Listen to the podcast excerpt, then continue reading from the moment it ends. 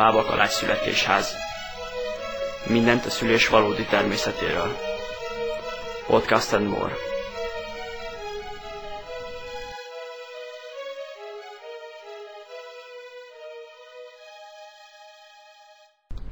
Sziasztok, Görbic Adria vagyok, a Bába Kalács születésház bábája, és ti most azt a podcast sorozatot hallgatjátok, amiben a szülésnek azokról az érdekességeiről mesélek, amiket manapság már nagyon ritkán látni. A mai téma az az élettani megállás, ami a kisbaba fejének és a vállának a megszületése között van, hogy ez miért olyan fontos, hogy miért kell, hogy hagyjuk, hogy ez megtörténjen magától, és ne forgassuk ki a kisbabát, hogy miért van az, hogy ez csak bizonyos testhelyzetekben igazán jól működő, másokban meg nem, és hogy miért nem vállelakadás ez. A szülés előkészületeként a kisbabának el kell döntenie, hogy melyik oldalról indul be a medence bemenetbe. Általában a szív oldalát szokták választani, tehát arra az oldalra helyezkednek, úgy helyezik be a fejüket a medence bemenet legnagyobb átmérőjébe, és aztán lehajtják, nagyon mélyre le kell hajtani a fejüket, ahhoz, hogy a koponya tetővel előre törjék maguknak majd az utat a medencén át. A női csontos medence nem olyan, mint egy kájhacső, tehát odabent nem egyforma átmérő van mindenhol, ezért a kisbaba fejének legnagyobb átmérőjét más és más ponton kell befordítania a medencébe, tehát attól az oldaltól kezdve, ahonnan elindult, kisebb fordulatokat kell odabent végeznie ahhoz, hogy aztán a gáthoz érve a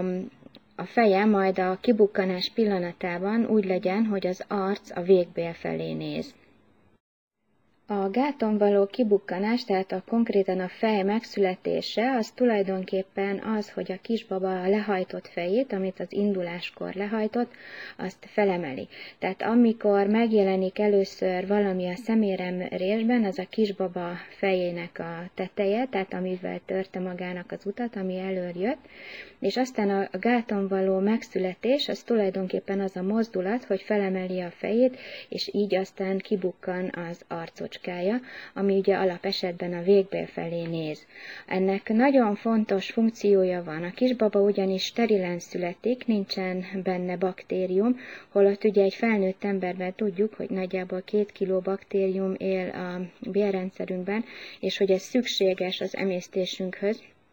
és az immunrendszerünknek is a részét képezi. Ezt a kisbabának abban a pillanatban, amikor az orra, a szája megszületik, fel kell szednie ezt a mikrobiomot, a, méghozzá jó esetben az egészséges anyukájának a baktérium flórájából, hiszen ha valaki ki tudott hordani és meg tudott szülni egy kisbabát, akkor jellemzően egészséges bélflórával rendelkezik, és amint a kisbaba orra a napvilágra kerül, illetve a szája is, azon azonnal egyrészt elkezd kicsorogni belőle a magzatvíz, oda bent ugyanis nyeli a magzatvizet, és a nyitva levő üreg, tehát az orrüregben, a szájüregben ezért magzatvíz van. Azt előbb ki kell csorgatnia, és amikor az kicsorog, de már közben is, ahogy csorog kifelé, a baktériumok elkezdik benépesíteni a kisbaba bérrendszerét. Ez a későbbi egészséges szempontjából, tehát hosszú távon nagyon-nagyon fontos mozzanat. Nem mindegy, hogy megkapja ezeket a baktériumokat, hogy az édesanyja vagy a közvetlen ismerős környezete ismerős baktériumait kapja meg, vagy pedig kórházban fertőtlenítőszereken kitenyésztett az ő szervezetétől idegen baktériumok kolonizálják az ő bérrendszerét, ugyanis ez aki kapja marja alapon mű működik, tehát ha valamilyen baktériumok megtelepettek a bérrendszerbe, onnan kiírtani őket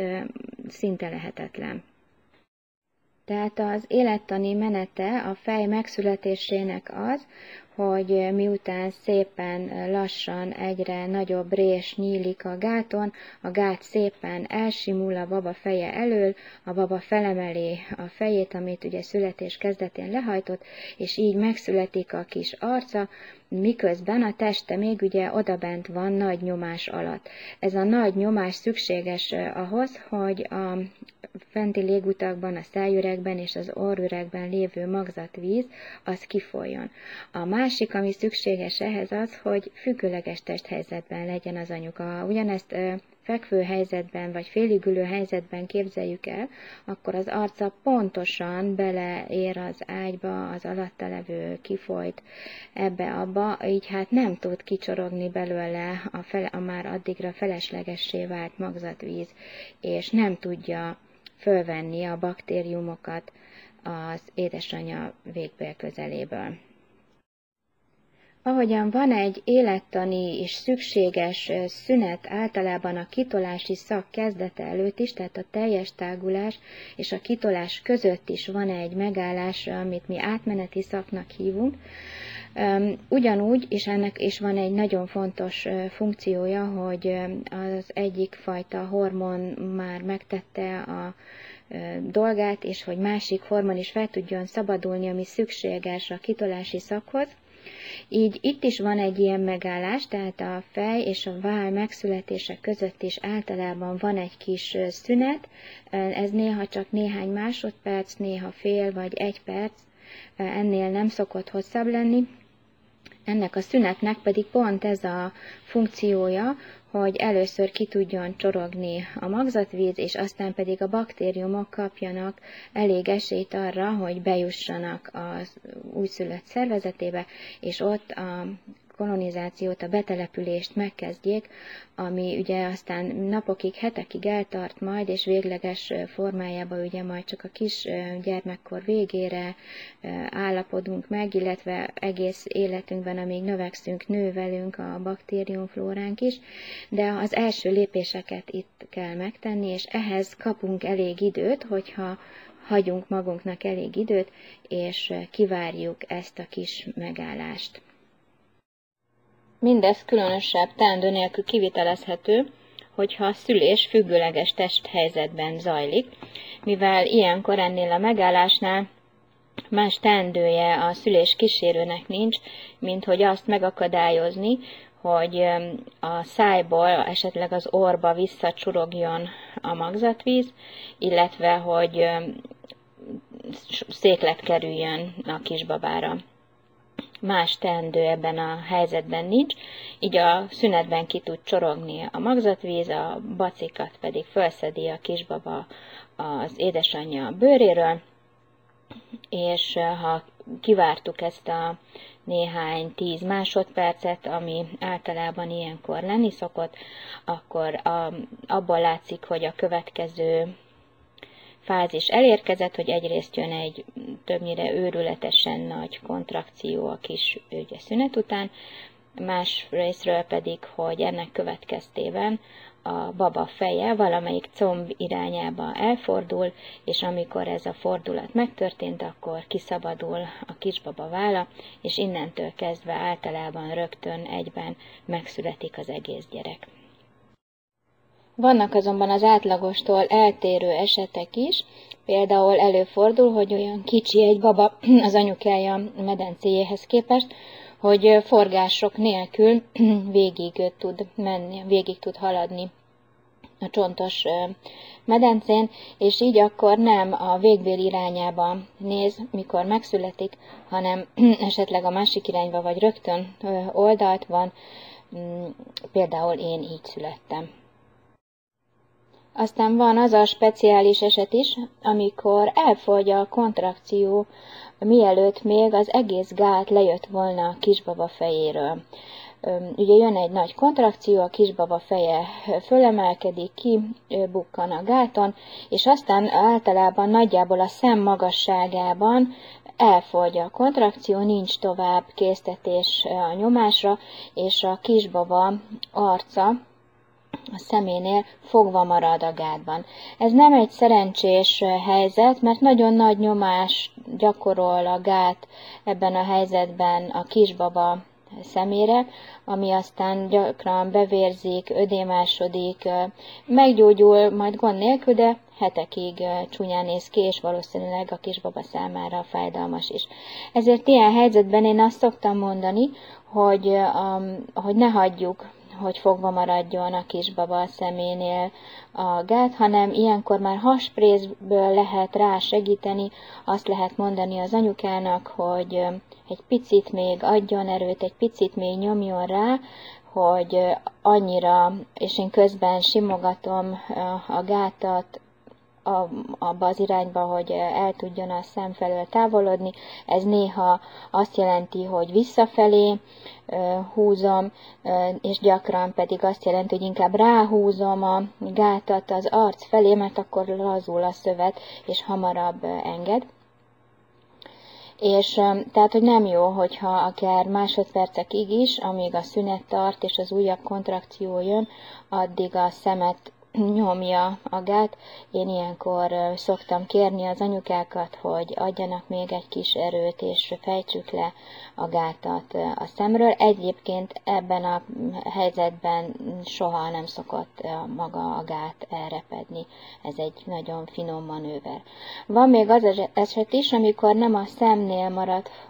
félbe a fej megszületése, hanem a száj vagy az áll magasságában fogy el az erő. Itt is azt gondolom, ha bár itt látványos nyomokat nem hagy az, hogyha abba marad az erő, és így fogva marad a kis arca a babának. Mégis azt gondolom, hogy ez kellemetlen, kényelmetlen lehet neki, és ezért ilyenkor is szoktam szólni, hogy egy picit, ha még ad neki erőt, akkor az egész állát ki tudom szabadítani. Ez azért is jó, mert akkor be tudok nyúlni a nyakhoz ebben a szünetben, és meg tudom nézni, hogy rajta van-e a köldögzsinór, és hogyha rajta van, akkor már tudok intézkedni azért, hogy ne feszüljön meg. Másrészt, hogyha kint van az álla, akkor azt is biztosan láthatom, hogy vállalakadás van-e vagy sem. Vállalakadás esetében ugyanis hiába kérem az anyukát, hogy nyomjon még egy kicsit rá, amíg az áll kiszabadul, hiába nyom, nem tudom az állat kiszabadítani, sőt, amikor a következő kontrakció jön, ezzel nem fordul el a kisbaba feje, nem kijebb jön a feje, hanem úgynevezett teknős béka jelet mutat, vagyis hogy még inkább visszahúzódik a nyomás hatására a kisbaba feje, nem pedig kijebb jön. A vállalakadás egy ritka komplikáció, miközben ez az élettani megállás a fej és a váll születése között pedig minden szülésnél előfordul szinte. Nagyon ritka az, amikor nem, amikor annyira kicsi egy baba, vagy annyira hosszú, nagy kontrakció jön, hogy közben ez a fordulat is megtörténhet, és egyben megszületik a kisbaba feje és a teste is. Ezért nincsen értelme annak, hogy minden ilyen megállást rögtön vállalakadásként kezeljünk, és azonnal elkezdjük megpróbálni kiszabadítani a kisbabát, hiszen ha tudjuk, hogy ez egy élettani megállás, akkor van rá lehetőség, hogy megvárjuk a következő kontrakciót, figyeljük közbe természetesen a kisbaba állapotát, és beavatkozzunk természetesen, hogyha a kisbaba állapota ezt megkövetelni, de hogyha a kisbaba rendben van, akkor meg lehet várni, hogy a következő kontrakció magától jöjjön, és majd annak segítségével szülessen meg az egész kis teste, hiszen, ahogy elmondtam, igenis funkciója van még hozzá hosszú távú egészség szempontjából nagyon fontos funkciója van ennek a megállásnak. Fekvő és féligülő helyzetben természetesen bonyolultabb ez a helyzet, mivel hogy ott ugye a kicsorgó magzatvíz vérbe furakodik a kisbaba arca a megszületésekor, és ebben a helyzetben sem a magzatvíz nem tud kicsorogni, sem pedig ő nem tudja fölvenni megfelelő módon a baktériumokat. Így hát kórházakban, illetve azokon a helyeken, ahol ilyen módon szülnek a nők, ott általában nem várják meg ezt az élettani szünetet, hanem kiforgatják, illetve nyomásra késztetve az anyukát kinyomják, vagy kinyomják belőle kristerelműfogással ebben a helyzetben a kisbabát, amit,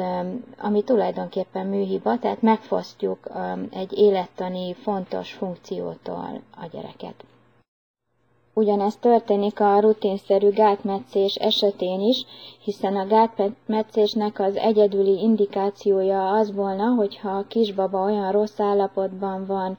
a, közvetlenül a megszületés előtt, ahol már tényleg csak az akadályozza őt, hogy a gát elsimítása, az esetleg néhány másodperccel vagy perccel tovább tartana, hogyha annyira rosszul van, hogy ezt a néhány percet már nem lehet kivárni, akkor kell segíteni őt hamarabb megszületni. Amennyiben a kisbaba jól van a szülésnek ebben az utolsó szakaszában, akkor semmi nem indokolja a gátmetszés végzését.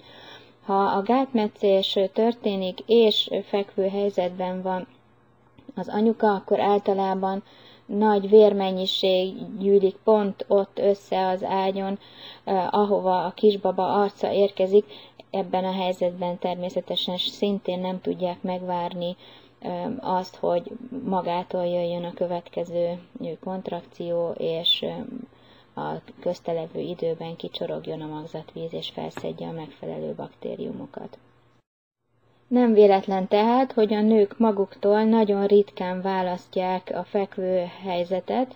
azok, akik még soha nem szültek fekve, azok jó eséllyel egyáltalán nem jut eszükbe lefeküdni szülés közben, illetve a pihenő szakaszokban, de amikor az aktív része van a szülésnek, akkor nem szoktak feküdni, és főleg nem a kitolási szakban szoktak lefeküdni, vagy ha le is fekszenek, akkor is oldalt fekszenek, és oldalt fekve mindez megtehető, tehát ha oldalt fekszik valaki és úgy szül, akkor kivárható a fej és a váll születése közötti élettani megállás. Ezért arra biztatom a nőket, hogy hallgassanak a belső hangjaikra, hallgassanak arra, amit a testük üzen, hogy ha föl szeretnének állni, vagy lógni valamin, vagy kapaszkodni valamibe, vagy térdelni, vagy guggolni, tehát mind függőleges testhelyzetben lenni, ezt tegyék meg, és kérem a szülés körüli segítőket, hogy tanulják meg, hogy hogyan kell gátat védeni, a kisbabát elkapni függőleges testhelyzetekben is, hogy ne kelljen az ő kényelmük miatt, vagy gyakorlatlanságuk miatt fekvésre, vagy féligülő helyzetbe kényszeríteni azokat, akiknek, akik érzik, hogy nem így lennének igazán hatékonyak a kitolási szakban. Köszönöm a figyelmeteket, remélem tetszett, amit hallottatok. A Bába Kalács Születésház Facebook oldalán tudtok kommentelni, hogyha van valami hozzáfűzni valótok. Sziasztok!